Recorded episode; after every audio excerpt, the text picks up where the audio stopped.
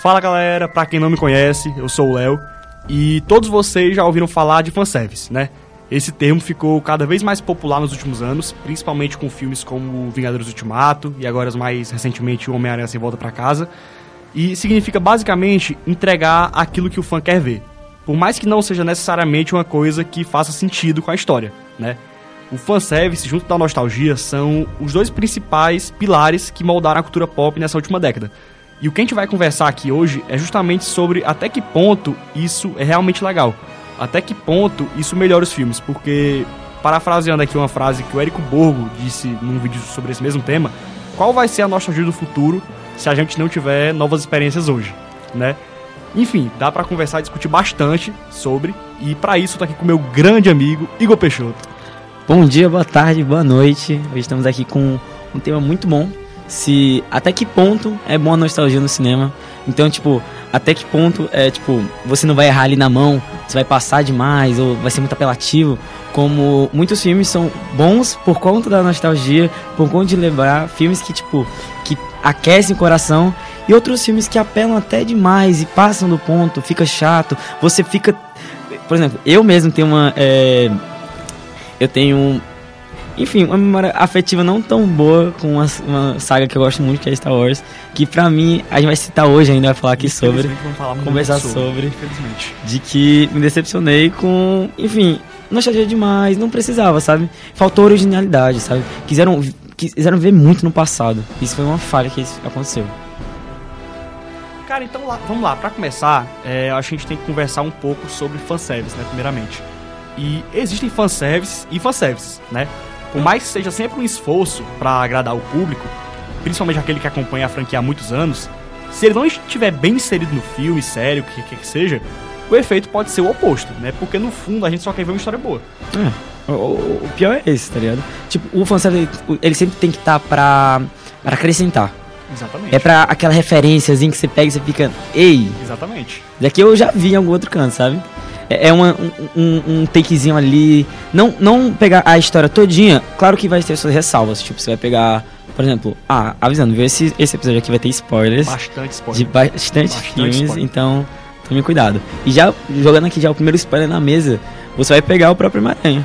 Querendo ou não, eles meio que ele, ele vai nesse barco aí, ele, ele não só acresce, o, o, o, a nostalgia no, no Homem-Aranha não acrescenta. Ela faz parte da narrativa. Exatamente. Se você, tipo, você pode assistir e achar um filme legal, pô, mas quando você assiste a trilogia toda do Sam Raimi, do Sam Raimi? É, do é, Sam, Raimi. Tu assiste a parte lá do, do Andrew Garfield.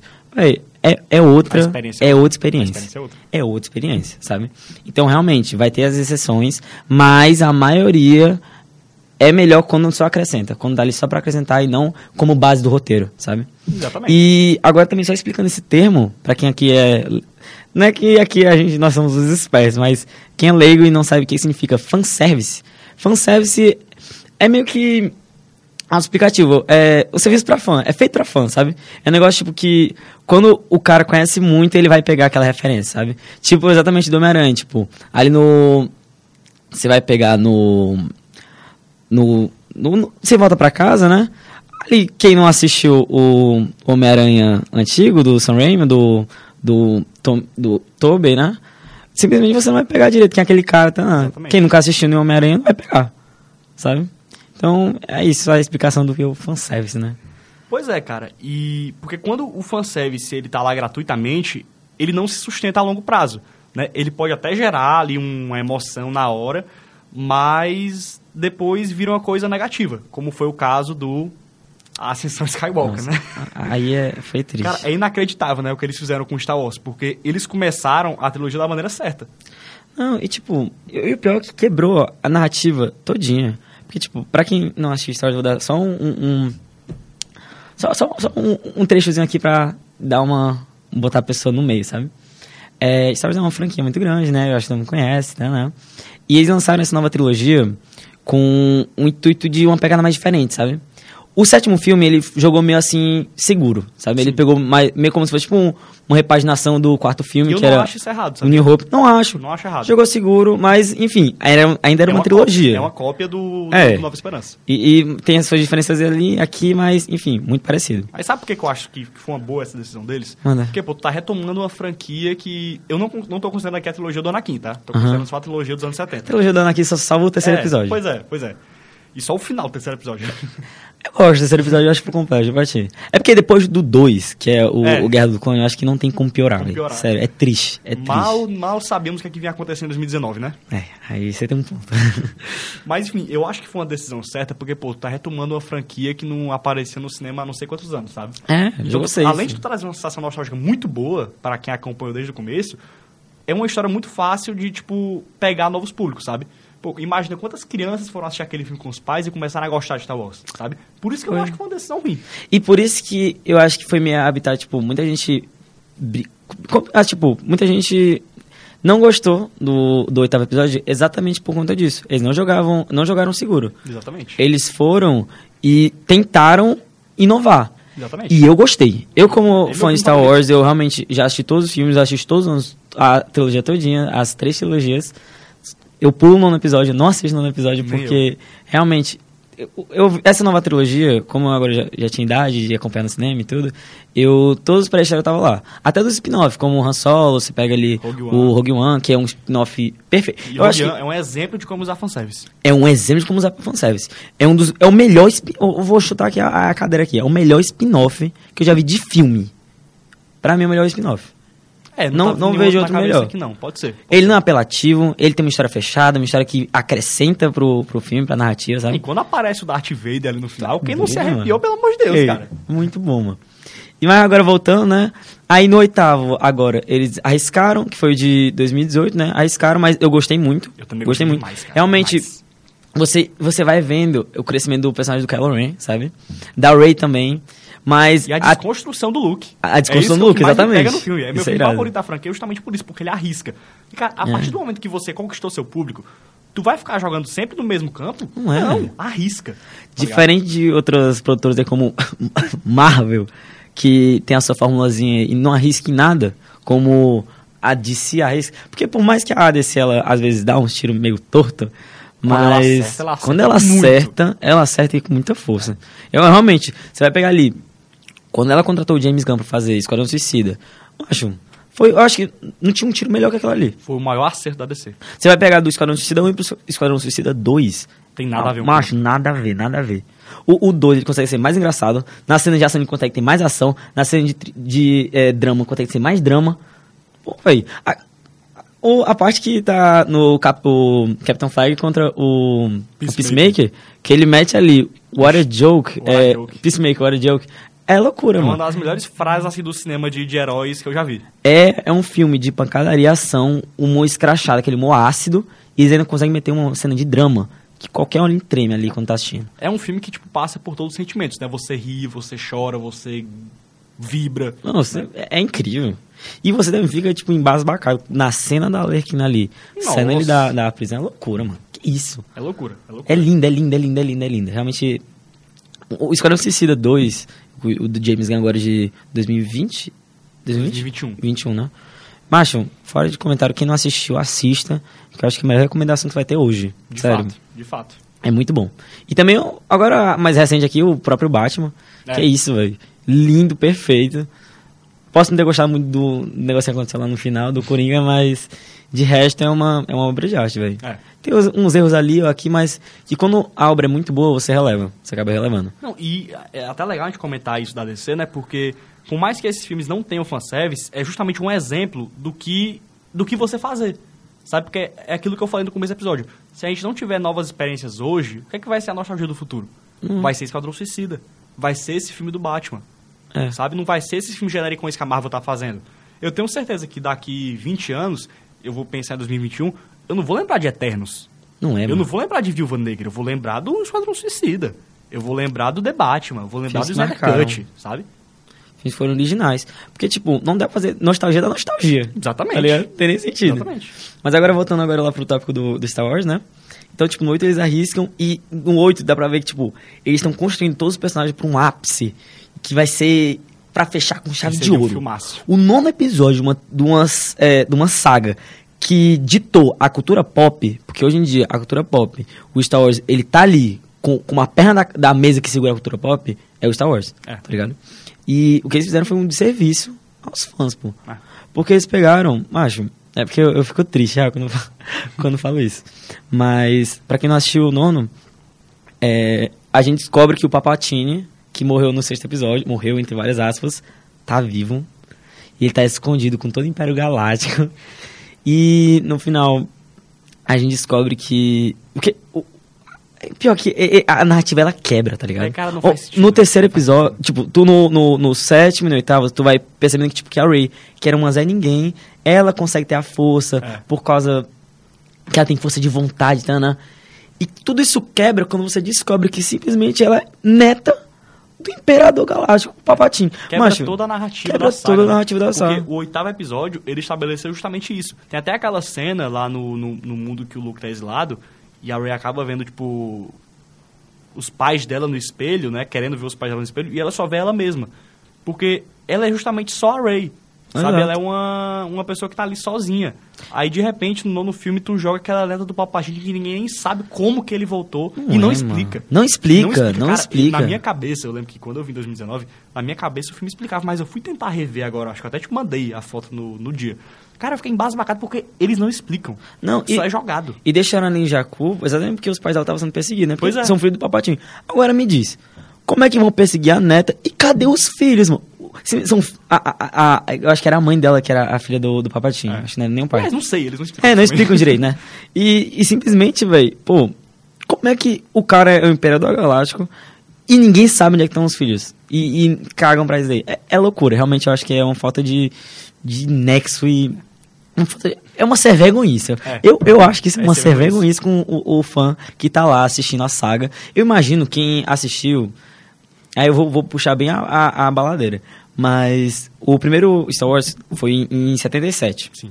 Foi, se eu não me falha a memória, acho que é 18 de novembro de 1977, lançou o New Hope, que é o Nova Esperança.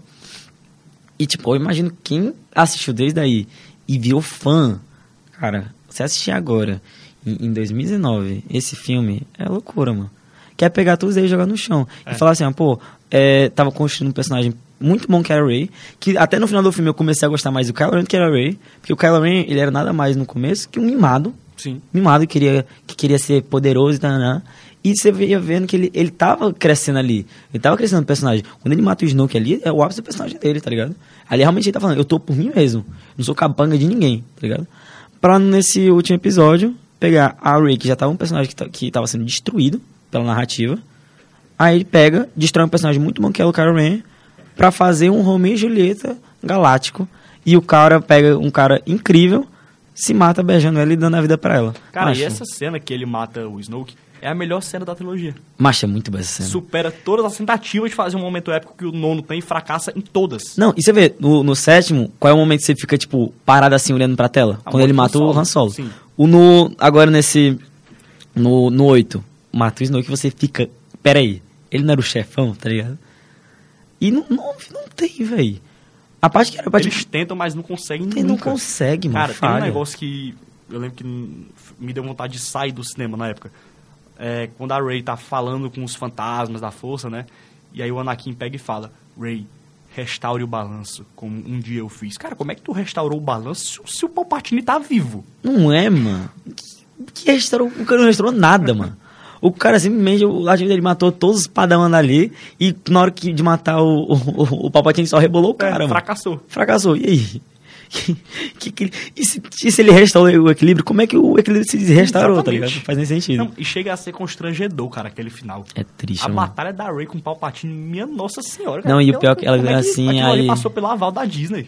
Não, e ainda pergunta assim, pô, e qual é o teu nome? É Ray. Ray o quê? Skywalker. Skywalker. Ai, ah, mano, meu Deus, macho. Mas, cara, o que mais me incomoda não é nem isso. Sabe o que mais me incomoda naquele final?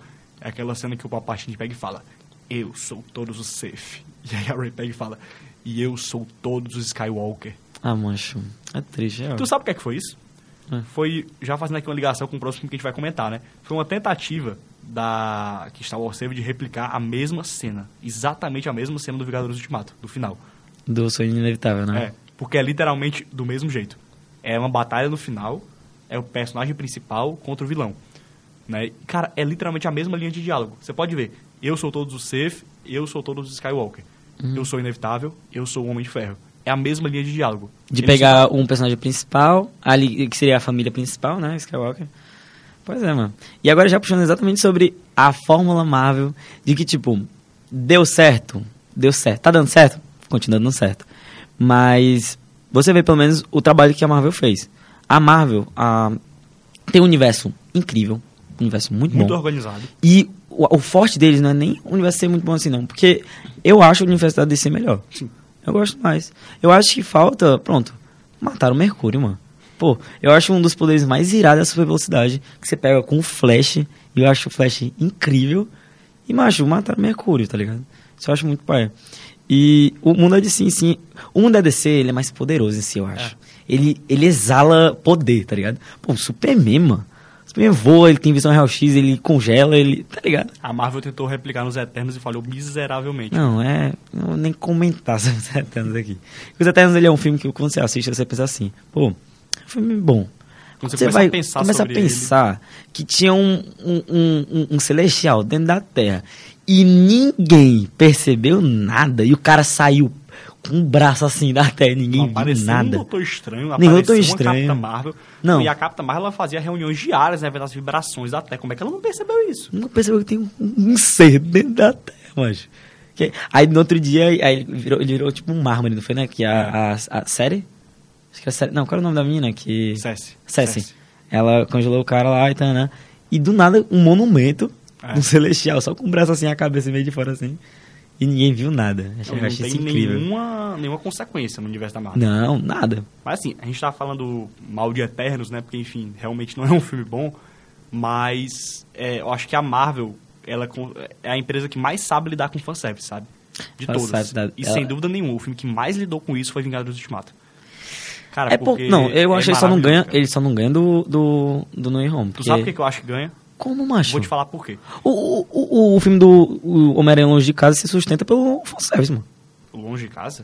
A narrativa, ela é Longe de casa ou sem volta pra casa? sem volta pra casa. Ah, tá. Sem volta pra casa. Já Ele Ele se... sair aqui. não, longe de casa não vou nem falar também, não. Por favor, não. É triste. Mas tava o No Way Home, o, o Sem Volta Pra Casa, ele se sustenta em cima da, da narrativa do fanservice. Não, mas o Se você não assiste os outros, também. você fica meio perdido. Cara, mas o Vingadores Ultimato é a mesma coisa. Porque tu pode ver, o, a história do filme, o que é que acontece no, no Vingadores Ultimato? Eles têm que voltar nas cenas clássicas dos primeiros filmes pra recuperar as joias. Então, assim, aquele final maluco que acontece, só acontece por causa dessa história no meio que é eles, é, é literalmente puro fanservice. Tem um sabe? ponto. E são, tipo, várias piscadinhas que eles dão pros fãs, sabe? Eu lembro que, cara, eu vendo esse filme na pré-estreia, quando eles começam a voltar no tempo, e aí aparece lá, Nova York 2012, eu comecei a chorar, cara. Que isso. Porque, tipo assim, eu comecei a lembrar da primeira vez que eu vi Vingadores no cinema, sabe? Em 2012. E eu me arrepiei. Aí depois eles voltam lá pra Asgard em 2013. E tem toda aquela história do Tony Stark reencontrar o pai dele, que é fanservice Essa maravilhoso. cena é muito sabe? boa. E eu sei que muita gente não gostou de Ultimato porque considera ele um filme muito parado. Mas, cara, é o seguinte: se Ultimato tivesse ação do começo ao final, aquele final maravilhoso não teria peso. Porque quando aquela batalha começa, a gente tá duas horas pra ela acontecer. Porque o filme é literalmente uma história, tipo, parada, deles voltando pra pegar as joias e tudo. E aí, quando eles voltam a recuperar as joias, é que começa realmente a batalha. E aí tem todo aquele, dis aquele discurso do Thanos dizendo que ele agora. Ele não queria, tipo, ele não odiava o planeta Terra, mas agora ele quer matar todo mundo. E aí depois os portais começam a se abrir. E aquilo ali é o maior fanservice da história do cinema. Ali é, viu, mano? Ali é, cara. Por mais que eu tenha me emocionado muito no Homem-Aranha, não tem como bater aquilo. Pela magnitude que aquela cena representa, sabe? Porque é a, a combinação de 11 anos de universo Marvel no cinema. De 22 filmes. Mas agora, pronto, o negócio que eu achei meio forçado, no até que eu critiquei quando eu assisti o Vingadores Ultimato, porque eu não, não é o meu Vingadores favorito.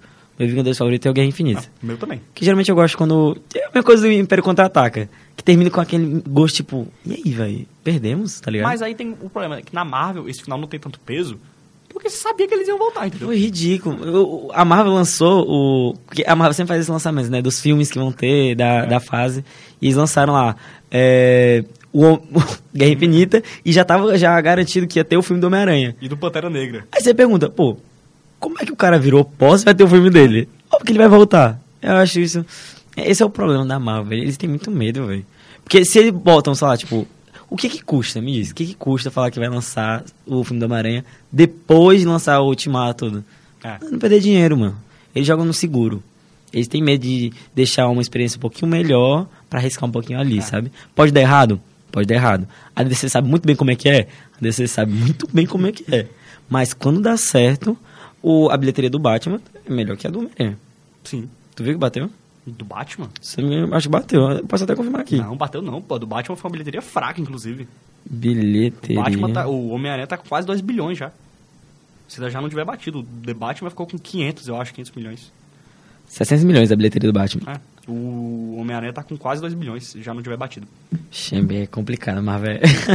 Agora me Não, mas aqui. eu, eu lembro que eu falei isso, inclusive, pra ti, antes, que, antes da gente ver o The Batman. Que, tipo assim, Uhum. cara, o Homem-Aranha, ele é um filme muito mais acessível do que o The Batman. É. A- cara, o, sabe, o pai vai levar o filho pra assistir Homem-Aranha. O filho vai querer ver esse filme sete vezes no cinema.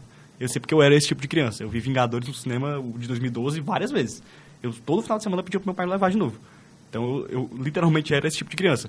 Agora, se eu, com meus 9 anos de idade, fosse assistir esse Batman, eu ia odiar. Hum. Mas pior que é, é porque é uma pegada mais sombria. Mas ó, isso que eu acho massa da, da DC, tá ligado? Tipo, a Marvel, ela exatamente, ela pensa muito em dinheiro e de pegar o público até infantil, tá ligado? De pegar como, sabendo que tem, tinha criança como tu que vai assistir, tipo, sete vezes, oito vezes, do que deixar um negócio melhor, sabe? Arriscar mais. Como também a Marvel fez no Deadpool. Fez bem feito, porque hoje em dia... Não era bem nem Marvel ainda não, né? Ali era Fox. Não, era Fox, mas tô falando que era no mundo da, Sim. da Marvel, Não, tá ligado? vai ser agora, né? Que agora ele vai entrar no, no universo da Marvel. Ele vai entrar agora no, onde? No... No Multiverso da Loucura. Ele vai estar lá? Acho, tá 99% confirmado. 99% confirmado. É, os, Fontes. tipo, os insiders, não, tipo assim, os insiders que confirmaram a aparição do Tobey, do Andrew, tudo que ia acontecer, confirmaram que o Deadpool tá confirmado. Irado, Não. velho. Eles também confirmaram que o Joe Krasinski vai ser o Senhor Fantástico, então assim... Confirmaram? Ei, mano, eu vou chorar o Manceira Eu aparecer. vou chorar, eu vou enlouquecer no cinema. Eu vou loucura. tirar a camisa e começar a girar gritar o nome do Sam Raimi. Simplesmente Jim Halpert no... no era negócio. Mas... Agora, exatamente falando sobre... É, ixi, olha o gancho, viu? Sobre essa parte do inevitável, que era a Sim. frase do Thanos. Recentemente, a gente- a gente assistiu um filme que também usou essa mesma referenciazinha. O nome dele é Sonic 2. Inclusive já tá o episódio lançado aí, viu? Já lançou já, né? Já. Ainda- Quando esse episódio aqui tiver lançado, já. Ah. e, cara, pronto. Esse filme, ele. Eu acho que ele, ele explica muito bem essa frase de, tipo, até que ponto a nostalgia é boa. E esse filme, ele consegue usar a nostalgia em prol dele certa. da maneira certa. Da maneira perfeita. A- a- até o. o- É perfeito o jeito que ele usa a nostalgia. Porque, tipo, filme de jogo, geralmente ele apela a narrativa em cima da no- nostalgia, tá ligado? Realmente, ele, se joga todo em cima disso daí. Você pega o quê? Mortal Kombat. Mortal Não Kombat. disso, Macho, cara, eu me Mortal disso. Kombat. Vai ter, vai ter aquele fã chato, chato, chato que vai falar, pô, eu gostei. É porque o filme agora foi melhor que o de antigamente, tá ligado? Não é muito difícil Que também. não é muito difícil. Mas, cara, o filme realmente tipo, bota as, as musiquinhas do jogo só pra pegar aquilo. Porque o filme, no geral, é horrível, velho. É medíocre. É ruim, tá ligado? Pô, eles tinham um orçamento bem melhor, velho. Aquele Goro lá é um preço de PS2, mano. Não muito disso. Feio, CGI, muito tela feio. verde. Aquelas asas, mano. A menina chega lá, ah, velho, meu Deus, é, é ridículo. Então, tipo, é muito difícil. Até hoje não, não aconteceu isso de um filme de jogo der certo, tá ligado? Vai pegar ali exceções como o Detetive Pikachu, que eu sou um dos maiores defensores, que eu gosto tipo, pra caramba. A falha é só a parte do humano mesmo, Sim. que eu acho que ainda falta muito nas animações meio que Que é a realistas. mesma falha do Sonic. Que é a mesma falha do Sonic, do Smurfs, que eu acho que falta uma empatia, falta falar direito, tá É ligado? porque, não, os humanos do, desse Sonic 2, eles são muito genéricos, né? É, Tanto que a gente comentou, quando a gente tava saindo do cinema, que se o filme não tivesse humano, eu daria uma nota 10. sim, se fosse o mundo do Sonic, Nota realista. Porque o Sonic, ele não tem a parte do Canyon Valley, não tem aquele, aquele- aquela parte, tipo, estranha, tá ligado? É. Tipo, O CGI é perfeito. seja é muito bonito, mancho. E eu lembro que, cara, eu passei o filme inteiro com um sorriso no rosto, sabe? Quando chega aquele final maravilhoso, deles três lutando juntos, indo pra cima do Robotnik, que é aquela, aquele pós-crédito. Porque a gente que cresceu jogando Sonic, a gente sabe que tem potencial pra ser um universo, tipo, muito massa. Muito massa. Mas, e tem vários jogos, mano, que tem um- uma lore, uma, uma história por trás maravilhosa. Você pega, Evil. você pega Zelda, mano. Não sei como é que Zelda até hoje não teve um filme bom, tá ligado? Um filme. Que eu acho que pode ter sido um filme B, tá ligado? Não sei. Uhum. Realmente agora eu tô com falta de informação disso daí. Mas. Um filme relevante mesmo. Pô, o melhor jogo de todos os tempos, de acordo com o. Acho que é GameScore e Metacritic. Acho que é Metacritic. É o Zelda Ocarina of Time. Tem o Majora's Mask, tá ligado? Então, tipo, tem o Breath of the Wild, que ganhou em 2017 o Game of the Year. Então, tipo, véi, a, a- história é densa, tá ligado? É densa, é boa a história. O Ocarina of Time, ele volta no tempo e te- tem uns plots maravilhosos, tá ligado? Outro jogo também, Mario. Aí, Sim. Pô, você pega o Mario Galaxy, pega o Mario Odyssey, pô, velho. O Mario Odyssey, ele foi indicado a Game of the Year também. Não ganhou porque tinha um Breath of the Wild, que é um dos melhores jogos de todos os tempos, tá ligado? Mas... É isso, tipo, a, a- nostalgia ela é boa quando ela é bem aplicada. E no Sonic foi um caso muito bem feito. Muito bem feito. Muito bem feito. Tá ligado? E, tipo assim, cara, eu acho que existem dois tipos de fanservice, sabe? É o fanservice em macro escala, que é, por exemplo, aquela cena dos portais em Ultimato. E também... Mas também tem o fanservice em micro escala, que é aquela referência que só os, quem é realmente fã vai pegar, né? E falando agora do Homem-Aranha Sem Volta Pra Casa, eu sei que quando a gente lembrar desse filme daqui a alguns anos, a maioria das pessoas só vai lembrar da cena, por exemplo, do Tobey e do Andrew aparecendo lá saindo dos portais e da cena do deles três indo juntos, né, pra cima lá dos vilões. Mas, cara, de verdade, quando eu lembrar desse filme daqui a uns anos, o que eu vou lembrar é das pequenas referências, porque foi o que realmente me emocionou no cinema, sabe? Quando o Dr. Octopus aparece pela primeira vez lá na cena da ponte, que aí a primeira fala dele é: O que é que você fez com a minha máquina? E aí depois, lo- logo depois ele fala: The power of the sun in the palm of my hand. Cara, é a mesma E, frase a do Homem-Aranha frase que ele 2. usa no dois. Ali eu já tava todo arrepiado, sabe? Mas, e eu acho que, pronto, eu acho que a, o maior fator nostalgia presente na parte do, do Homem-Aranha Sem Volta Pra Casa é justamente na parte que o, o Andrew, ele vai atrás da, da MJ, ela Uhum. caindo do prédio, e quando chega lá embaixo ele consegue pegar ela, que tipo, ela caiu e vai o Tom Holland atrás, né? Só que o Tom Holland não consegue pegar porque chega o... Aquele negócio voador do, do, do Verde Verde. o skateboard dele. E o Andrew vai atrás e chegando quase perto do chão, ele consegue pegar ela. E quando chega no chão, ele tá lá chorando. Mesmo que ele conseguiu salvar a vida dela, ele tá chorando porque ele lembrou. Da Gwen. E pra quem assistiu, é um filme ruim? É um filme muito ruim. O vilão é, pré, é péssimo. Tô falando do, do Homem-Aranha 2 do Andrew Garfield. O vilão é péssimo, horrível. Mas tem a melhor química Sim. de romance do Homem-Aranha. E essa cena final é muito boa. Quando ela chega, ele vai pegar ela, joga a teia, mas não dá tempo e ela tá a cabeça no chão e morre, a Gwen. Então, tipo, o meu irmão, ele não assistiu o 2, tá ligado? E ele não gosta da cena, ele acha engraçada a cena. Como é que tu Eu acha engraçada a cena lá disso. do negócio, mano? Ele falou como se fosse, tipo, bobão. Mas, mas pra quem assistiu, você fica indignado um com um comentário desse. grande, né? O peso emocional é gigantesco. Até- Eu, eu senti vontade de chorar, mano. Sim. Até pelo próprio monólogo dele no filme, quando ele aparece né, lá na cena do prédio. Ele fala que quando ele perdeu a Gwen, ele virou um cara vingativo, um cara meio sombrio, né? Que tal. Batman. É, virou o Batman. E, enfim, é por isso que eu espero muito que aconteça no espetacular Homem-Aranha 3, sabe? Claro que a minha preferência é o Homem-Aranha 4 do Tobey, sempre.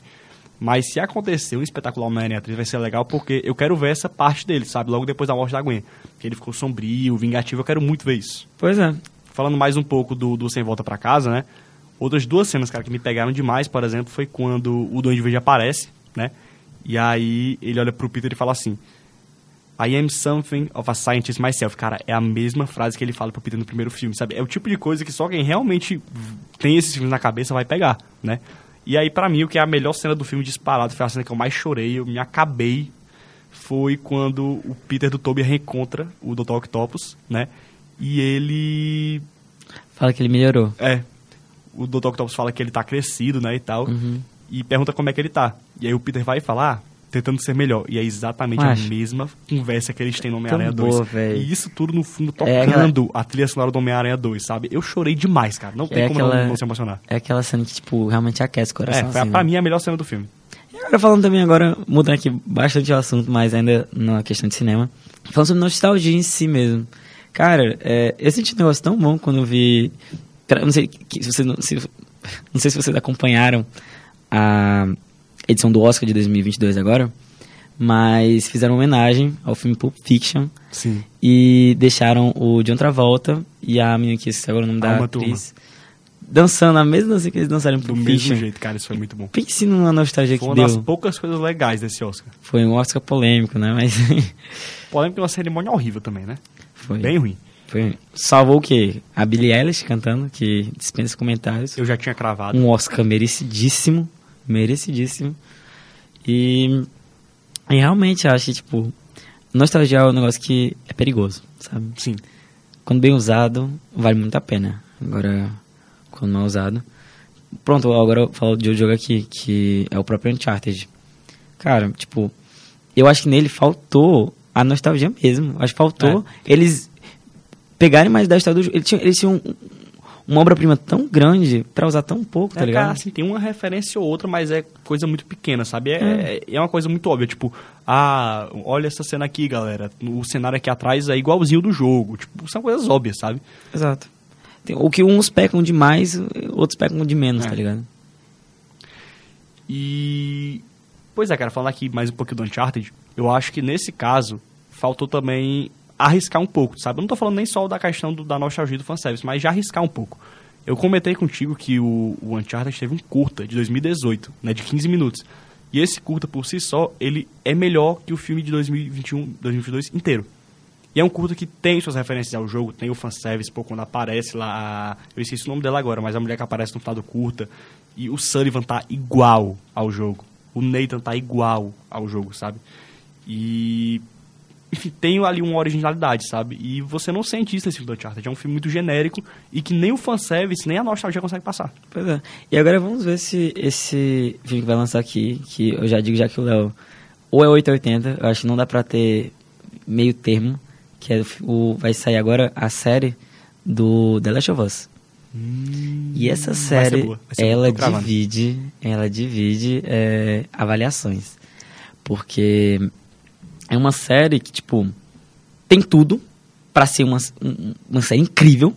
Porque, enfim, roteiro já tem. O, o, a- o jogo em si ele já é altamente cin- cinematográfico. A história é perfeita. É uma história muito envolvente. Muito, hoje- tu nunca gostava de jogar jogo de histórias não, Foi meu assim, primeiro chato. jogo, modo e campanha que eu tu joguei. finalizou e finalizou dois também. É, eu, acho, eu finalizei o primeiro em três dias. Tá vendo? E eu nunca tinha jogado um jogo modo campanha, nunca, porque eu não tinha paciência. Porque realmente a história é muito boa. Ela, É ela muito boa e a pega. série tem tudo pra ser perfeita, sabe? Tem tudo pra ser perfeita, porque é da HBO. Uhum. E HBO aí tá com séries como Peacemaker.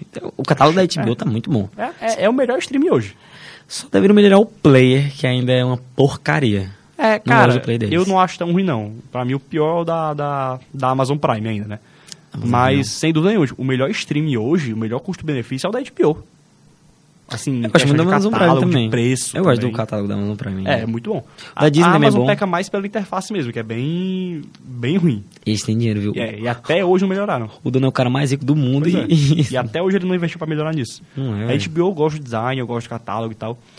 É uma coisa que eu não sinto mais na Netflix, por exemplo. Que eu, falando por mim, eu cancelei a Netflix. Eu também cancelei a Netflix. A gente assinou lá em casa, era um, era um, era um plano de seis pessoas. Agora é um só e falta direito. É, eles aumentam, eles aumentaram muito o preço e não oferecem nada, sabe?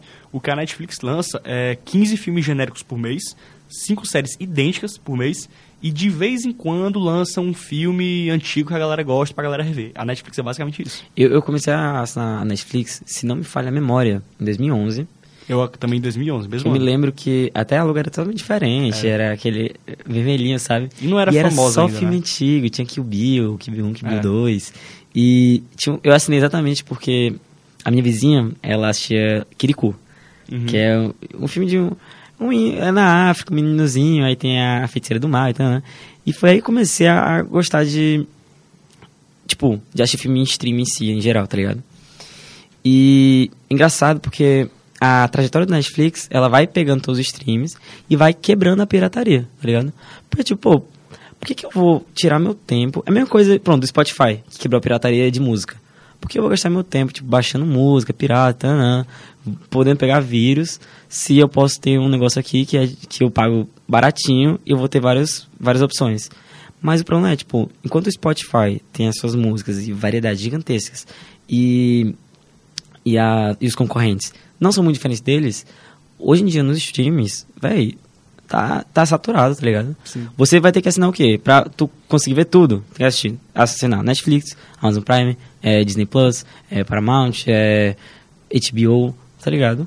Cara, esses dias eu me forcei a assinar a Apple TV só pra assistir uma série, porque eu não encontrei literalmente nenhum lugar. Nem no stream eu tinha, pra ter noção. Tá vendo? Eu me forcei a assinar. A sorte é que eu tinha três meses gratuitos. Então, tipo, vai dar pra eu assistir a série e cancelar.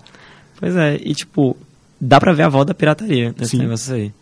Realmente. É até um, um, é um tema de episódio muito bom, conversar sobre pirataria, tipo, até que ponto ela é, é boa ou ruim? Tipo, óbvio que a pirataria é ruim, n- nós não Mas estamos ela dando tem seus lados positivos, que é de tornar mais acessível. Ela torna mais né? acessível. Cara, o tanto de. Hoje em dia, eu acho que eu gosto de cultura pop e essas coisas assim, porque eu jogava jogo pirata no PS2. Eu também. E eu tipo, só, meu PS2 era jogo pirata. eu comecei a gostar de Star Wars porque eu jogava o Star Wars Lego Uhum. pirata, tá ligado? E hoje em dia eu gosto de Star Wars, eu paguei a entrada tudo direitinho por conta disso daí. Que deixou mais acessível. Sim. Tá? Não, e tipo assim, o... é porque hoje, cara, você ir pro cinema virou um negócio muito caro. Demais. Muito caro. Eu vou pegar aqui como exemplo só. A gente vai semana que vem pra pré-estreia do Doutor Estranho, né? O ingresso, a meia entrada foi 30 reais. Que isso, não tá meia entrada por 30 reais. E lá, se eu quiser comprar o combo da pipoca, que vai vir o balde personalizado e tal, vai ser mais 50. Ou seja, eu sozinho, se eu comprar o combo, eu vou gastar 80 reais.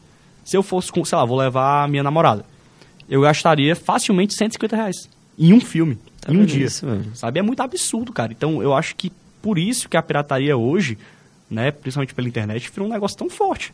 Nem todo mundo tem, tem, tem grana pra gastar em cinema assim, sabe? Porque tá muito caro. Pois é. E, e agora, eu já voltando aqui pro tema, que pra não sair. A gente saiu muito do tema, mas enfim, ainda tá aqui. Que é de nostalgia, velho. E realmente, agora, falando sobre quando eu jogava criança, mesmo jogos piratas, tipo. A nostalgia me fez eu comprar jogos originais hoje em dia. Uhum. Porque eu lembrava muito bem da, das minhas relações afetivas com os jogos. Tipo, de, de, por por exemplo, pegar o próprio Star Wars Lego. Eu vou comprar agora o Skywalker Saga. Caríssimo, tá? 250 reais. Mas porque eu quero muito jogar ele. E, tipo, tem jogos que pra mim eu acho que, tipo, merecem, tá ligado? Tem filmes que merecem, tá ligado? Quando você vê que é um negócio bem feito, que, que tá ali, não é só pra vender e pra comercializar, realmente eu acho fora de série. Eu compro esses combos assim de cinema de pipoca, né? Porque eu, eu gosto de colecionar.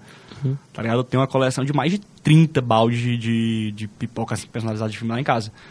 Mas, cara, tá um. Sei lá, tá muito caro. Sabe, essa experiência de você ir pro cinema hoje em dia, pra muita gente não vale a pena. Mas que na real é que tá tudo caro hoje em dia, É. né, velho? Não, mas o cinema já tá há bastante tempo. Bastante tempo e só piora.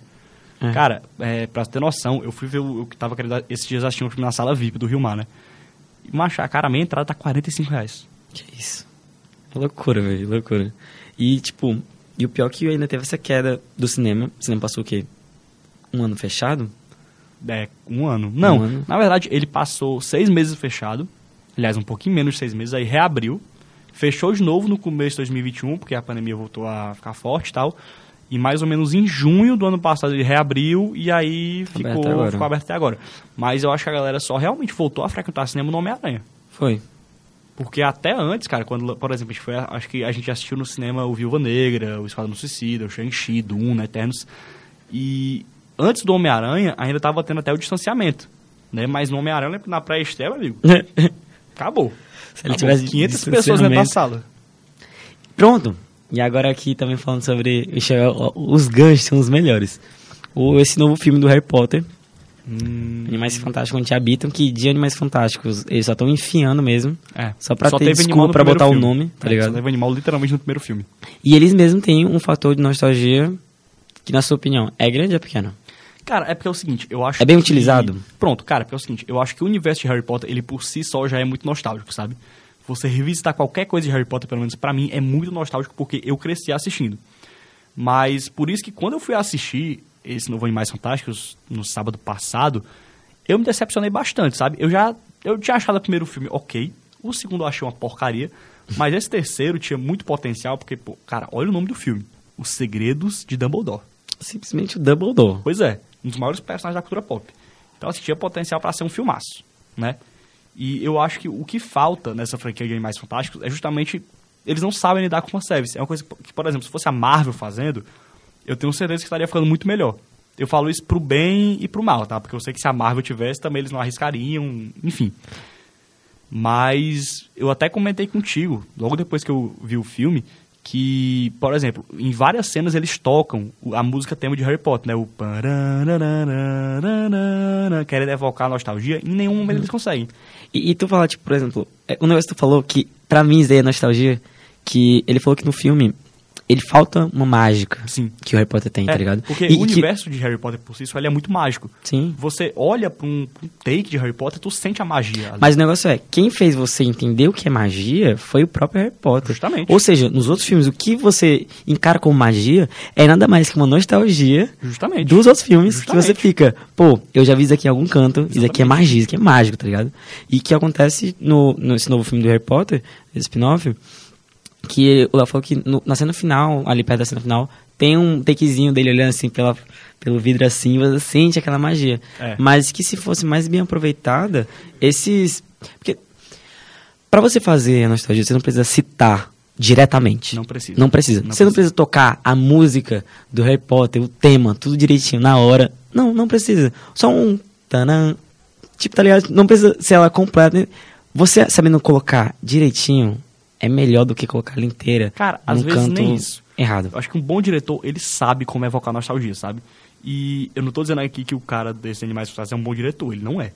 Mas no final, eu tenho que pagar pau pro cara porque ele soube justamente como colocar esse sentimento ali, sabe? É uma cena que, cara, é até engraçado falar, porque é uma cena que não tem nenhuma magia, tipo, propriamente dita, não tem briga de varinha, de bruxo, nada do tipo. Não aparece nenhum personagem clássico, assim, na franquia, né? No, na idade que eles são no Harry Potter. Mas é literalmente uma conversa do Dumbledore mais jovem com o Newt, que é o protagonista, entre muitas aspas, porque a única...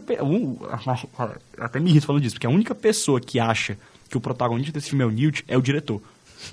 Todo mundo percebe que é o Dumbledore. Dumbledore, cara. Olha o título do filme, Segredo de Dumbledore. Aí ele é personagem coadjuvante, vai entender. Mas enfim, no final é uma cena literalmente do Dumbledore conversando com o Newt, começa a tocar uma trilha sonora e o take que ele usa, assim, no sorriso do Dumbledore, sabe? A neve caindo. E a trilha cara, eu senti a magia de Harry Potter, sabe? Mas também foi a única cena. Por mais que ele tenha tocado várias vezes a música tema, mesmo em cenas nada a ver.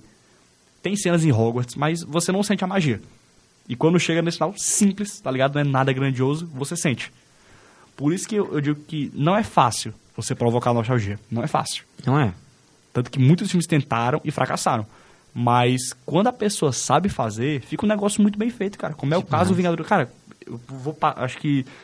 Posso estar sendo exagerado, mas pra mim, aquela cena dos portais no Ultimato é a cena mais absurda da história do cinema, cara. Quando é que vai acontecer uma coisa daquela magnitude de novo? Porque foram quantos anos, velho? Cara, 11 anos de Marvel, 11 22 anos de Marvel filmes. pra pegar tudo aí juntar num grande filme e fazer. Porque o, o- o- os Vingadores já foi a revolução, tipo, um dos maiores crossovers. Sim, você ficar, sim. caramba, velho, peraí. Mas eu achei o filme do Homem de Ferro e o do, e do Capitão América e do. Agora e tá todo mundo aqui. juntos. Todo mundo junto lutando. E, macho, tomou outras proporções, velho. Demais, cara. Você, Em 2012 ninguém imaginava que isso ia acontecer. quem tava em 2012, acreditar que daqui a o quê? Foi em 2019? O, Foi, 2019. o- enfim, 24 de abril de 2019. Quantos anos de diferença de 2012 pra 2019? Sete, anos. Daqui, tipo, você assistiu o primeiro Vingadores. Que daqui a sete anos ia ter um filme com personagens inimagináveis, como Capitã Marvel. Você pega Homem-Aranha. Galáxia, cara, Guardiões da. Galáxia. Que foi um trabalho muito bem feito de James Gunn, por sinal. Que conseguiu Como botar sempre, um, como um- sempre. como sempre, um time B da Marvel como um dos favoritos. Porque eu, hoje em dia, um dos meus personagens favoritos da Marvel é o Peter, Peter Concordo Quill. muito. Eu amo esse cara. Concordo muito. Junto com o Doutor Estranho, são os meus favoritos. E o Thor também. E, e são, do- tipo, Doutor Estranho, ah, Doutor Estranho assim, porque ele, é- ele é bem influente na Marvel em si. Mas ele é meu B também. Não acha? Cara, Ele é o cara, ele- hoje ele é o herói mais ele- poderoso da Marvel. É, hoje ele é muito, muito importante. Mas Ele é o herói tipo, mais poderoso. Na primeira fase, ele tava lá, mas ele era meio que coadjuvante. Não, é porque ele foi aparecer no final da, da fase da Marvel. O filme dele saiu em 2016 só. É. O filme dele saiu em 2016, aí ele faz uma ponta no Thor Ragnarok em 2017, naquela cena que o Thor vai lá pra Nova York pra procurar o Odin, né, com o Loki. E aí em 2018 ele já aparece no Guerra Infinita e protagoniza uma das melhores cenas da Marvel, que é a luta dele com Thanos, né? Exatamente. Mas enfim, essa cena dos portais, cara, ela é ela é muito marcante porque, como a gente falou, é a combinação de 11 anos de universo Marvel, de uma construção maravilhosa e muito bem feita, né? E é a junção de literalmente tudo. E tudo eu- de uma vez só. E agora, é exatamente aí, tipo, o que a Marvel foi organizada e construiu tudo, a gente também não vai só passar a- o pano pra DC. O plano da DC é porque esse, enquanto a Marvel tiver o quê, 12, 11 anos, a DC tá querendo fazer tudo, tipo, numa lapada só, velho. Cara, eu acho que o- não tem nada pra ilustrar melhor isso do que a gente pegar aqui o exemplo Batman Guerra Civil, Batman vs Superman. Acho, eles só queriam surfar no hype. Essa é, a realidade. É literalmente isso. Porque, por que que o Guerra Civil funciona? Porque, cara, a gente já conhecia o Tony Stark e a gente já conhecia o Steve Rogers. Além de já Os ter dois tido tiveram seus próprios filmes. Já tinha, não, já tinham três filmes cada. Não, aliás, o Homem de Ferro tinha três É, e o Capitão. América tinha dois. É, e o que meio que terceiro o terceiro é Civil. ele, né? Pois é, É o esse filme dele. Mas, enfim, a gente conhecia os dois personagens e, melhor, a gente já tinha visto eles dois juntos. Então, quando chega no Guerra Civil, a gente já entende cada personagem, a gente entende as motivações deles e a gente entende exatamente o porquê deles estarem tomando partido X, partido Y. A Exatamente. gente entende exatamente as razões que o Tony Stark ficou de um lado e o Steve ficou de outro. Sabe? Fica muito claro. Agora, então é por isso que tem todo um impacto. Por mais que seja um filme que, como todos da Marvel, podia ser mais sério, mas prefere ficar num tom mais brincalhão Cômico. e tal, cômico e tal.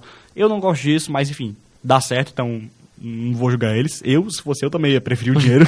Esse milhões de reais. né? Exatamente.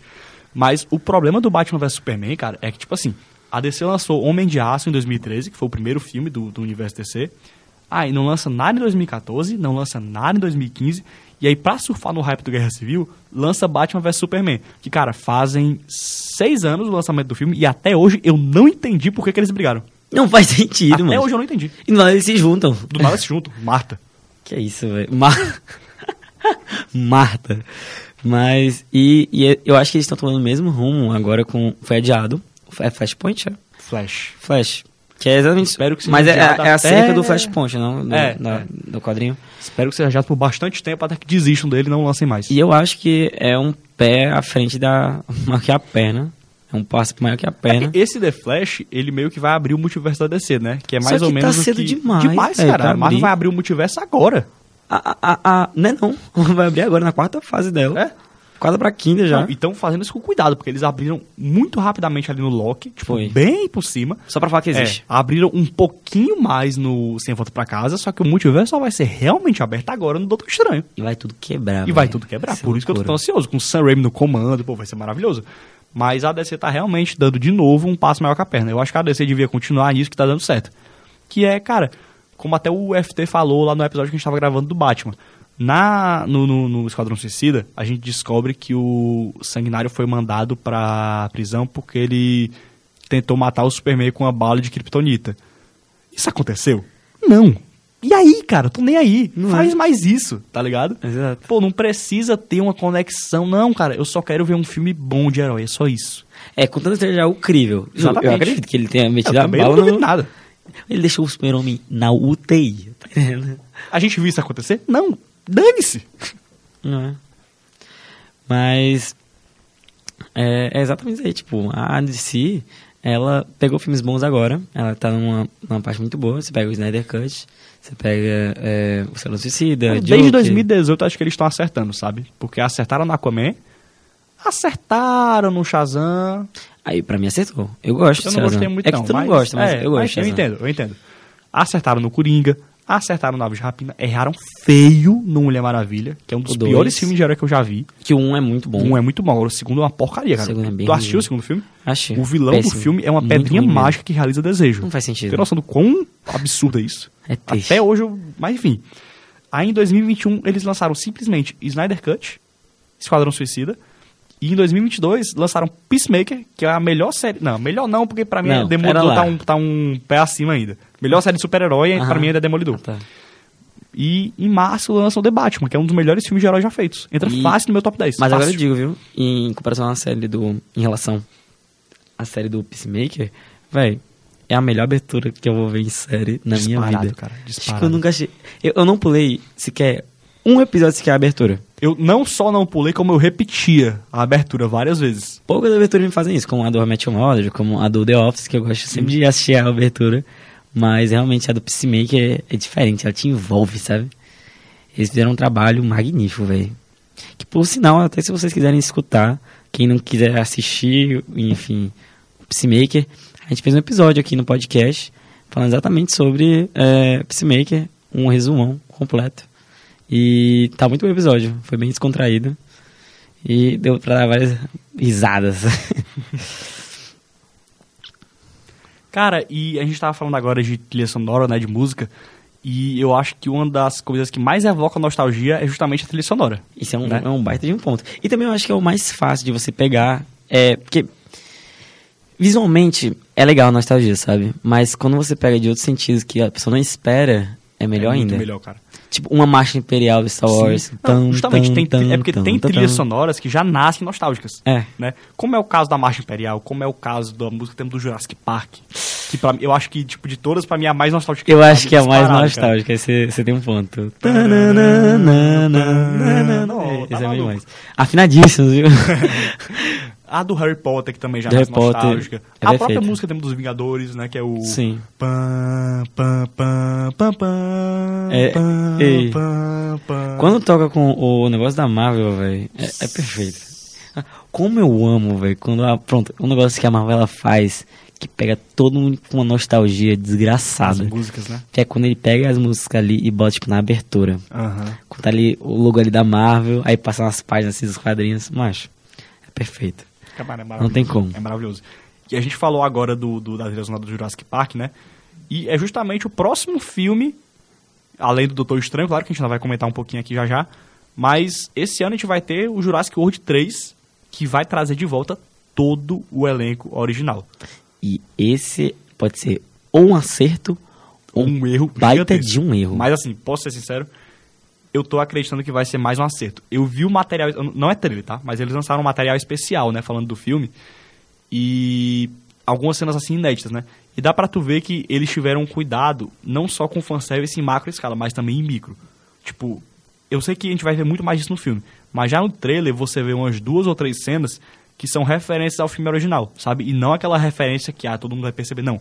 Mas uma frase que foi dita no filme original e que tá sendo dita aqui de novo. Por exemplo, quando o, o- na cena que o acho que é o personagem do Sam Neill, que é o Dr. Alan Grant, né? Uhum. O de óculos lá.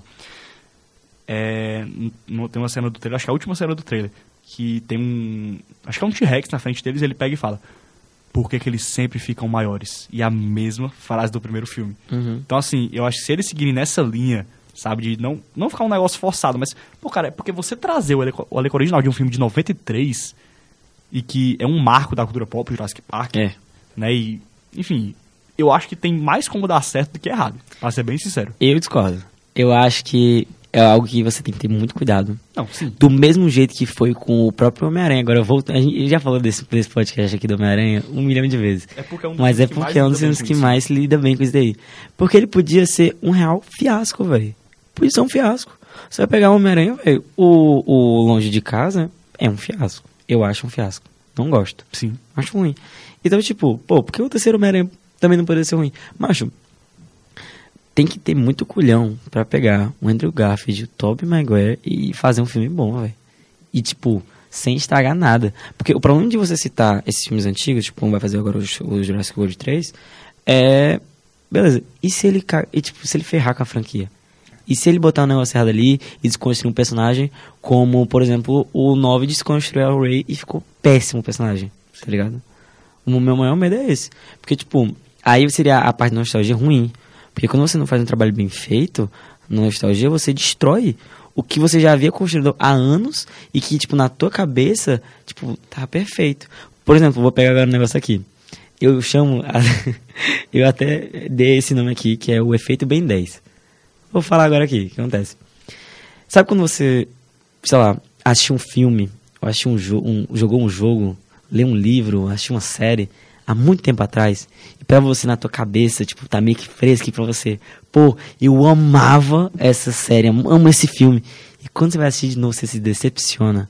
Pronto, Sim. fala do Ben 10. Ben 10, eu amo a animação, adoro, achei desenho, achei assistia, amava, amava. Já tinha aniversário de Ben 10, enfim. Acho que todo mundo que nasceu de 2000 todo pra cá, todo mundo já teve faz Ben 10.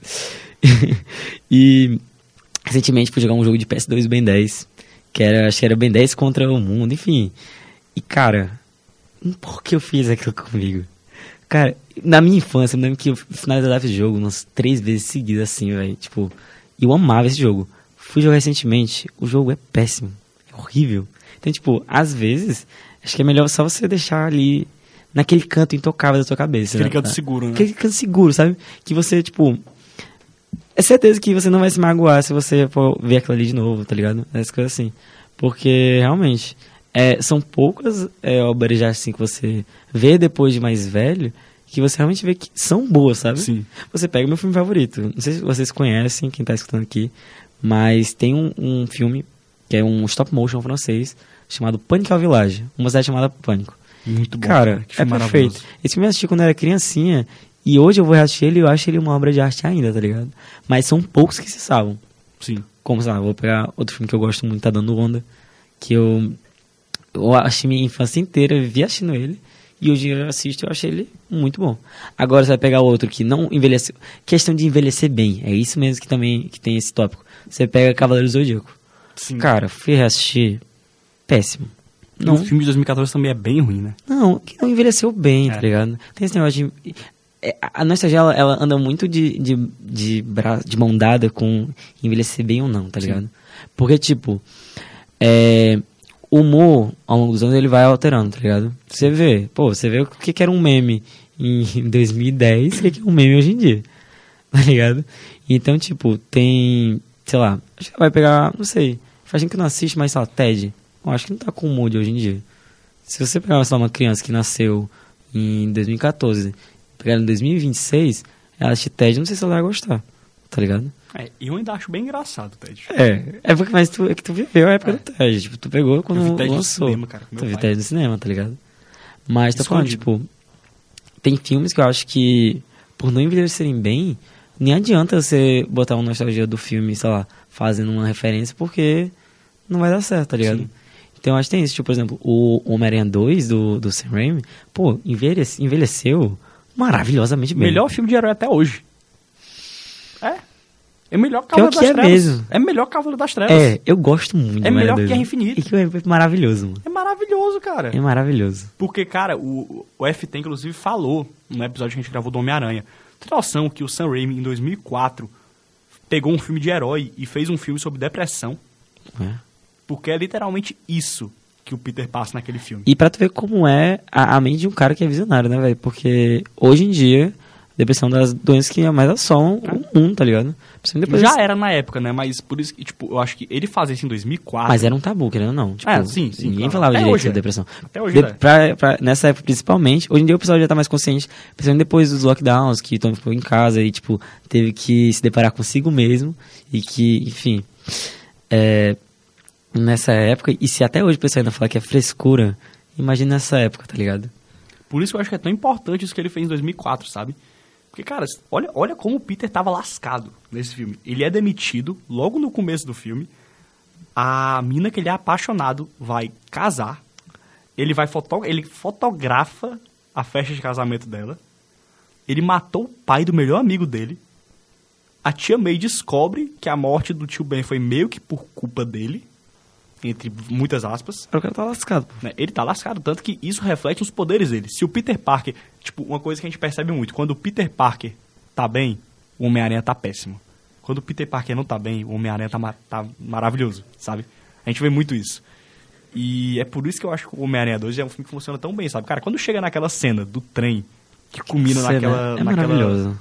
Não, eu vou até além, cara. Além não, antes. Antes da cena do trem, aquele monólogo da tia May falando sobre o papel de um herói, sabe? E é naquele eu, momento. Eu amo esse monólogo. É eu amo, eu cara. amo esse monólogo. Eu sempre me arrepio. E é naquela hora que o Peter percebe que ele não pode desistir, né? E aí ele vai, luta com o Toto Octopus na melhor cena de herói até hoje, que é do trem. E aí ele salva todo mundo e a galera pegando ele no braço, sabe? Tirando a máscara dele e falando, nossa, ele é só um garoto da idade do meu filho. E ninguém olhando assim, É. não prometendo pra não fazer aquilo nada. é lindo, Agora é te entregando a máscara pra ele. Ei, macho. E aí quando chega no, no, no, no final. Pra tu ver como ele é um filme diferente, né? Todos os filmes do Homem-Aranha até hoje terminam com um take do Homem-Aranha se balançando pela cidade. E essa é a melhor parte. Mas vai, É a melhor parte. Pode falar. O final do Homem-Aranha 2 termina simplesmente com um take na cara da MJ. Ela tá sorrindo, e aí de repente o sorriso começa a sair da cara dela, porque ela começa a perceber os malefícios dela estar namorando o Homem-Aranha. É um final agridoce, Muito, essa é a realidade. muito. Que é um final que, tipo, que ela percebe, pô, velho, tô com ele, mas eu não tô com ele, tá ligado? É. Porque eu nunca vou estar com ele 100%. Porque, tipo, Peter Parker, ele é- tem um casamento com o Homem-Aranha, tá Sim. ligado? É, ele tem um dever dele, e é, já, é o amigo da vizinhança, né? Então, tipo, é, eu acho isso muito massa, porque, querendo ou não, muita gente se ilude, é, querendo, tipo, ah, filme tem que ter final feliz e tal, Mas, cara, a vida não é um bombom, tá ligado? A vida não, a vida não tem um A vida vida não é um feliz. doce. A vida não é um doce, a vida tá não é ligado? doce de coco. Quer moleza, senta no pudim, É. tá ligado? Então, tipo, eu acho que é por isso que muitas vezes esses filmes como, sei lá, pega Guerra Infinita, você pega Império Contra-Ataca, você pega o próprio Homem-Aranha 2, cara, com um final agridoce, eu gosto Fica mais, mais na memória. porque você percebe que é mais humano, Sim. tá ligado? Você percebe que o cara que fez aquilo ali, tipo, ele queria fazer algo mais Sim. pé no chão, tá ligado? É por isso que eu gosto tanto de filme de romance que termina de uma maneira triste. Porque, cara, 90% das vezes termina de uma maneira triste, É, tá ligado? O cara que vai se iludir pensando que todo namoro dele vai ser um, um filme de cinema Justamente, romântico, Justamente. pô, existe, tá ligado? Exatamente. Você vai ser iludido em banda de lata. E agora só uma curiosidade sobre o Homem-Aranha 2, que eu acho que pouca gente sabe. Naquele filme aconteceu o primeiro crossover da história do- dos filmes de super-herói. Tu assistiu o Justiceiro de 2004 com Thomas Não. Jane? Não. Tá, mas enfim, foi lançado ou é de 2003 ou é de 2004, eu acho que é 2004, mesmo ano do Homem-Aranha 2. E aí naquela cena que a que a MJ tá, ela desiste do casamento, ela começa a correr pela cidade com um vestido de noiva, né, indo procurar o Peter. Ela tá correndo pelo meio da cidade e ninguém olha pra ela, sabe? Tá todo mundo tipo cagando pra ela. Só tem uma pessoa que olha pra ela. E é o Punisher do Thomas Jane. Tipo, ele tá assim, todo de preto, e ele, ele é o- o único que olha pra ela. Então assim, em 2004 a Sony ousou sonhar. Ousou sonhar. Ousou sonhar. Mas enfim, agora só pra gente finalizar, vamos falar um pouco do Doutor Estranho, né? Que vai lançar É. agora, dia Aí, 4 de maio. propagando logo que, já digo logo, um dia depois, já vai ter já o episódio lançado no já. dia, quando a gente sair do No cinema, gente já vai gravar, gravar um vídeo. e no outro dia a gente já lança. É. Não, quando a gente sair do cinema, na saída a gente já vai gravar um vídeo pra postar na mesma hora. É, a gente sempre, sempre quando vai ter uma estreia, tipo, grande assim, a gente vai gravar e vai postar no, no nosso YouTube. Primeiras reações. Exato. E no dia seguinte a gente vai lançar o episódio sem spoiler. Espera um pouquinho, espera a galera assistir, a gente lança com spoiler pra dar tempo de todo mundo assistir. E a gente discute tudo sobre o filme, né? Mas esse filme tá prometendo ter um efeito nostalgia maior até que o Homem-Aranha. Se os rumores forem confirmados de, tipo, Ei. aparecer o Tobey Maguire de novo, aparecer Eu o... piro. Tec- ah, Eu, Eu sei que piro. o professor Xavier já tá confirmado, né? Porque é literalmente a voz dele no trailer. Uhum. Mas, pô, se aparecer o Wolverine do Rio Jackman, É tá ligado? Se É loucura demais. o, o quarteto, o, o Senhor Fantástico, tipo, eu sei que o, o Joe Krasinski vai ser o novo Senhor Fantástico, mas acho que podia ter uma ponta do lado de 2005. Eu sei que não é um filme bom, mas é um, tem uma nostalgia muito boa em mim, sabe? Eu gosto. É eu porque, gosto. É porque eu acho que também tá a mesma coisa do efeito Ben 10 É, pra mim. eu não tenho Porque coragem de rever Eu não revejo. Eu não mas na minha cabeça eu gostava muito. É, eu não tenho coragem de rever ele justamente por isso. Mas enfim, e o Deadpool vai aparecer, né? Dizem que o Tom Cruise vai ser o novo Tony Stark, né? O poderoso Tony Stark da outra dimensão. Então, enfim, cara, tipo assim, se fosse um diretor qualquer, eu estaria morrendo de medo de virar um negócio gratuito, mas como é o Sam Raimi, Eu boto fé eu nele. boto minha mão no fogo que vai ser um filmaço. E, ó, E. Enfim, porque eu acho que por mais que ele realmente tenha bastante foco no fanservice, a história também vai estar lá atrás, sabe? Não vai ser um negócio gratuito jogado. Como é o Sam eu confio. Eu também confio, boto minha mão no fogo pro Sam. Mas, enfim, né? Eu acho que deu pra falar bastante aqui sobre é, a importância da nostalgia e o cuidado que eu acho que os diretores e produtores têm que ter com isso aí, porque realmente é algo que acrescenta e melhora muitas obras, mas que se você piorar não tem mais volta. Realmente. Porque eu perdi o hype muito grande de Star Wars exatamente porque botaram uma nostalgia ruim, tá ligado? Sim. desnecessária. Eles estavam com um, negócio, um projeto totalmente original e, tipo, jogaram tudo no lixo pra, sei lá, deixar três fãs Oh, meu Deus, o Palpatine Aquela chorando. fanbase de Star Wars, né? A fanbase de Star Wars, na realidade, que é Péssima. horrível. Péssima, horrível. É, é tóxica, tá ligado? É. E... Eles, tu, tu sabe que a Daisy Ridley, que é a atriz que faz a Rey, teve que apagar o Instagram dela, né? Porque a galera tava indo nos comentários dizer que ela não tinha cacife pra ser protagonista de Star Wars. Ela foi retomar o Instagram dela agora, em 2022. Que isso, velho. Ela apagou em 2015 e foi voltar agora. Mas pra tu ver, viu? Isso daí veio porque o filme foi ruim e não botaram uma nostalgia boa, tá ligado? Não, no Despertar da Força. Ah, foi no Despertar foi da Força? antes do filme acontecer. Quando ela foi anunciada como a Rey. Que isso, mancha? É, Isso aí foi informação que nem eu sabia, mancha. Que isso? Mas também se fosse por, causa- por conta desse filme, eu também não, Pois é. não ficaria em choque. pois é. Mas mesmo assim, você vê como é que é, tá ligado? E eu acho que em notas finais, o que que tu acha sobre a nostalgia no cinema? É bom? É ruim? O que que tu acha? Cara, é o seguinte, a gente passou uma hora e meia aqui conversando e não chegamos a uma conclusão, né? Chegando na conclusão direito. A gente deu vários exemplos e eu acho que é o seguinte, cara. Se você quiser fazer, usar o fanservice no filme, usa. Sempre vai ser legal. Sempre vai dar uma sensação calorosa no coração, né? Principalmente se você tiver um envolvimento com a obra. Mas não joga gratuitamente, sabe? Cria uma história por trás, cria um negócio ali por trás, um, um, background, sabe? Sei lá, cara. Pega, pega, se você quiser fazer alguma coisa com o fanservice, usa como exemplo Vingadores Ultimato e Homem-Aranha Volta pra Casa, que foram os filmes que mais souberam lidar com isso. Uhum. E eu acho que vai ser muito difícil alguns superar eles dois. Até o Doutor Estranho, eu acho muito difícil conseguir superar. Porque foram os exemplos perfeitos, sabe? Porque eles fizeram fanservice em micro e em macro escala, que foi o que a gente falou muito também aqui. E eles usaram o fanservice a favor da história, e não o contrário. A história não é pra fortalecer o fanservice, o fanservice é pra fortalecer a história. E é por Exato. isso que deu tão certo. Porque no Vingadores Ultimato, a história só acontece porque eles voltam nas cenas clássicas dos primeiros filmes. Se não fosse isso, aquela batalha final nem teria acontecido, porque eles não tinham recuperado as joias. Exatamente. né? No E- Homem-Aranha só tem aquele final maravilhoso porque o Tobey e o Andrew voltam. E também, mesmo se, tipo, se não tivesse os filmes e eles voltassem nessas cenas, pra gente seria só cenas novas que não fariam sentido Exatamente. algum, tá ligado? Exatamente. Então eu acho que realmente não tem uma, uma, uma fórmula perfeita assim a se seguir, sabe? Uma fórmula 100% certa, até porque no- realmente no cinema não tem fórmula certa. Às vezes tem um diretor maravilhoso que faz um filme horrível. É. A gente já viu o Nolan, por exemplo, fazer filme ruim, né? Como é o caso do Cavaleiro das Trevas Ressurge. Muita gente vai me matar por eu ter falado isso, mas é a verdade. Acho. É a verdade. É assim, é meio É caído, a mas... verdade. É a verdade. Eu gosto, gosto. Não, tem coisa boa, mas é um filme bem ruim comparado aos outros. É, comparado não. ao Begins e ao. Cavaleiro das Trevas.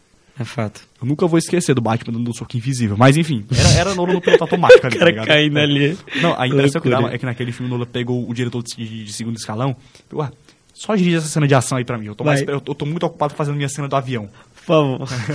Compra o avião ali pra explodir ele. É. Mas enfim, cara, eu acho que é isso. Não tem uma resposta 100% certa, mas a gente conversou bastante aqui. E falem pra gente o que, é que vocês acharam, né? O que, é que vocês acham disso?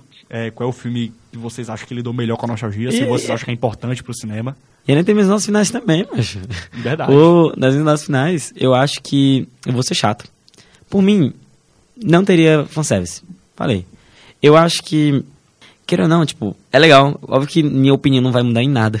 Não vai deixar de ter fanservice. Mas eu acho que o fanservice, ele, por mim, é muito pouco. Pra mim, eu acho que, de jeito maneira, um filme consegue se sustentar no fanservice. Ó, que vai ter exceções, como o enfim, que a gente já citou várias aqui hoje. Mas eu acho que ele realmente tira a originalidade, velho. Tipo, eu acho que no futuro não vão conseguir ter nostalgia, porque vai ser nostalgia da nostalgia, tá ligado? Sei lá, uma criança que nasceu agora em, sei lá, 2010, ela faz os filmes agora, que, sei lá, tá- agora tá com 12 anos. Agora tá começando a assistir os filmes pra caramba, tá, e saindo. E, velho, tipo, só tem filme de nostalgia de antigamente, tá ligado? Sim. Antigamente, assim, sei lá, dos anos 2000, tá ligado? Então, tipo, realmente, eu acho que é uma linha, é uma linha bem tênue, sabe? De saber, tipo, até que ponto é.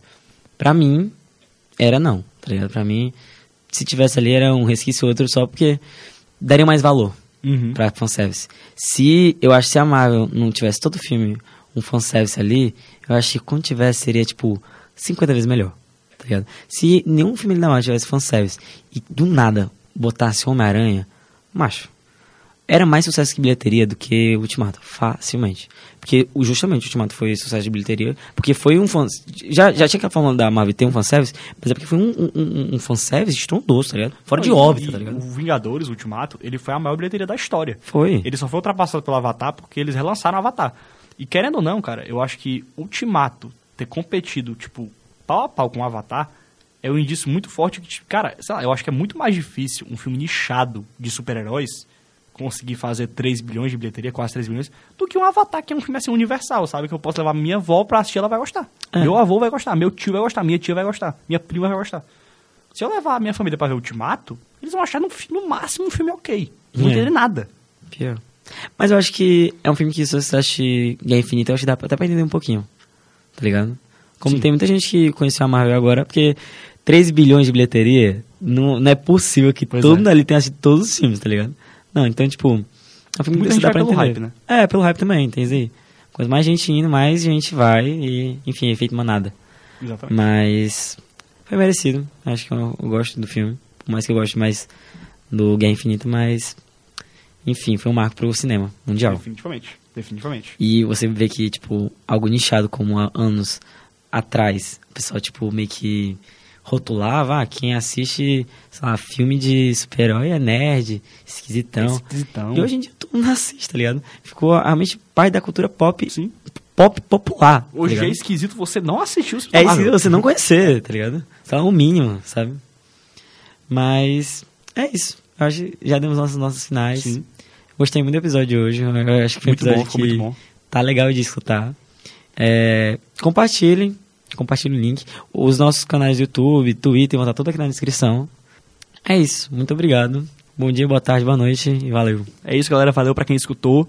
É, como o Igor falou, divulguem, compartilhem no máximo de lugares que vocês puderem. E deixem aqui nos comentários também o que, é que vocês acharam disso tudo que a gente falou, né? A opinião de vocês sobre o fanservice, né? Nostalgia e tal.